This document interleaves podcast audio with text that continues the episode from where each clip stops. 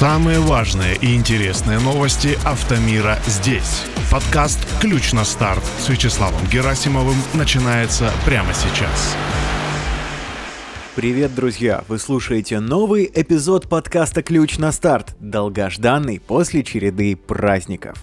Напоминаю, все выпуски записываются в студии ProPodcast, подкасты под ключ для бизнеса. В сорок третьем эпизоде я расскажу о важных событиях автомира, произошедших на минувшей неделе с восьмого по четырнадцатое мая. Вот несколько тем из сегодняшнего подкаста. Российские дилеры потребовали восемь целых пять десятых миллиардов рублей от Renault за уход из страны. Средняя цена китайского автомобиля в России выросла в пять раз с две тысячи двадцать первого года. Рассекречен российский электрокар «Атом». И, конечно, расскажу еще о паре интересных новостей. Поехали! Российские автомобильные дилеры потребовали от Renault компенсировать убытки в размере восемь целых пять десятых миллиардов рублей, связанные с уходом компании из России, сообщает портал «Автоньюз». Соответствующее письмо, которое есть в распоряжении портала, уже направлено президенту Renault Жан-Доминику Сенару.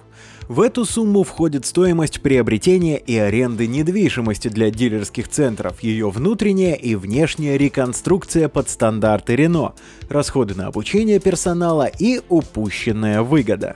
По мнению дилеров, заключение соглашения станет компромиссным вариантом, при котором репутация Renault не пострадает.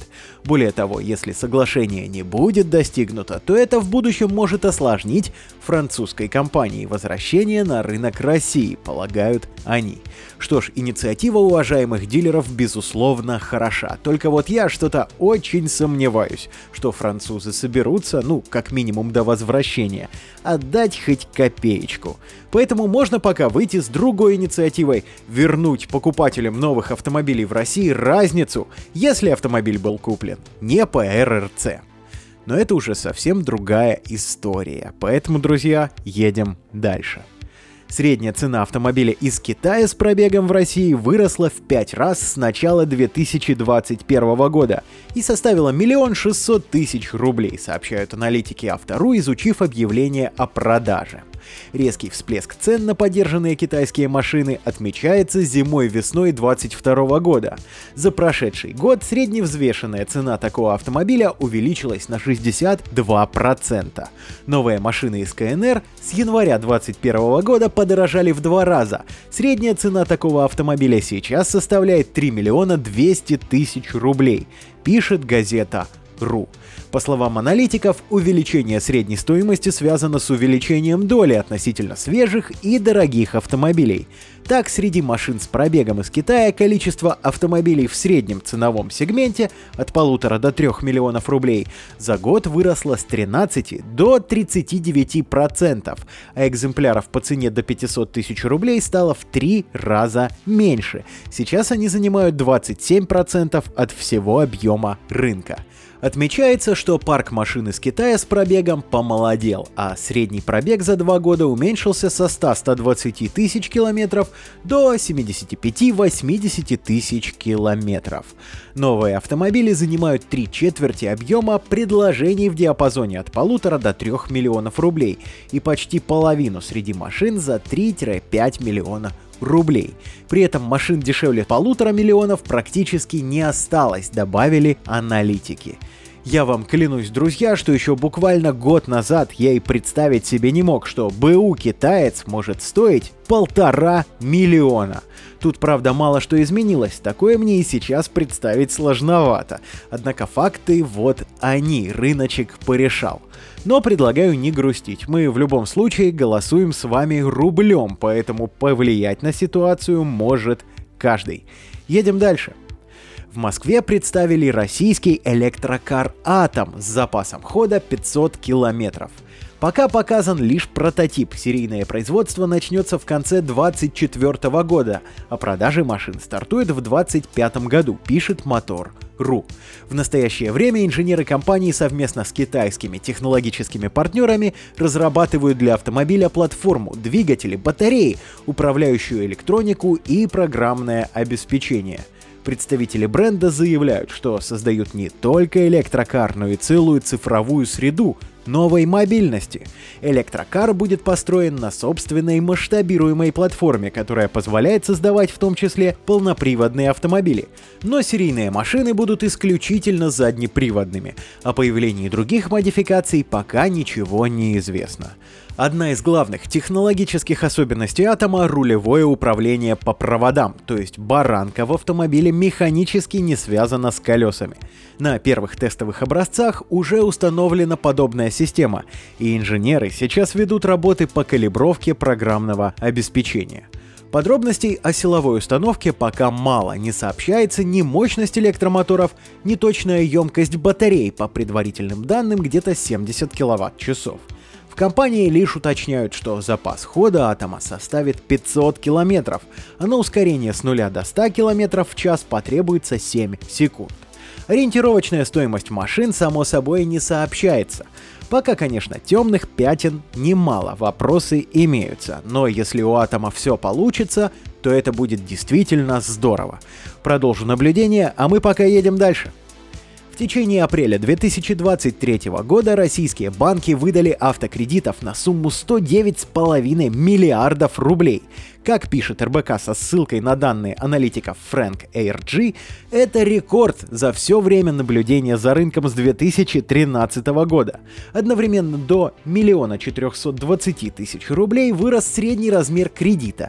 Это больше, чем в феврале две тысячи двадцать второго года и в марте две тысячи двадцать третьего, пишет журнал «АвтоРу». Докризисный максимум объемов выданных автокредитов был достигнут в апреле две тысячи двадцать первого года, но остался меньше результатов нынешнего апреля.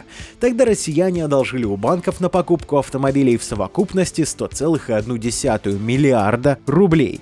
По сравнению с мартом две тысячи двадцать третьего автокредитование выросло на четырнадцать процентов. В финансовом и на девять процентов в количественном выражении. При этом рост сегмента наблюдается второй месяц подряд, уточняет агентство. По одной из версий, к такому росту привели повышение цен на автомобили и появление новых предложений от марок из Китая. Кроме того, отмечается прирост кредитных сделок в сегменте машин с пробегом. Рост автокредитования в России ранее фиксировали и аналитики Национального бюро кредитных историй. По их данным, за первый квартал в нашей стране было выдано на семнадцать процентов больше кредитов, чем за тот же период прошлого года. Их число лишь слегка не достигло ста шестидесяти восьми тысяч. Рост объемов автокредитования говорит нам о двух вещах: рынок восстанавливается и машины дорожают. Поэтому впечатление от новости какое-то двоякое. Напомню, друзья, распространенное мнение. Мудрые люди считают, что стоимость автомобиля не может быть больше размера годовой зарплаты. Ну да что мы все о деньгах, давайте немного о прекрасном. Отправляемся к финальной новости. АвтоВАЗ продолжает тестировать новый автомобиль под условным названием Лада Гранта два. На этот раз шпионам удалось заснять сразу две машины на видео, пишет российская газета. К сожалению, новой информации видео не дает. Оба автомобиля плотно укрыты камуфляжем и появляются в кадре на считанные мгновения. Судя по номерным знакам, это те же седаны, что ранее засветились на фото.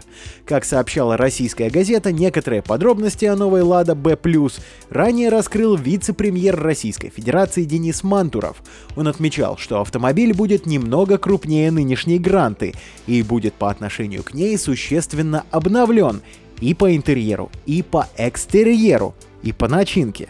Также известно, что машину построят на платформе си эм эф би, а представить на публике могут уже в две тысячи двадцать четвёртом году, поскольку, по информации инсайдеров, готовность проекта второй генерации Гранта составляет около девяносто пять процентов.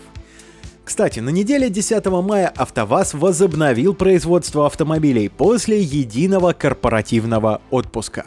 Шпионы наснимали интересного. Судя по всему, новая Гранта выйдет посимпатичнее, что радует очень сильно одного обладателя грантообразного автомобиля.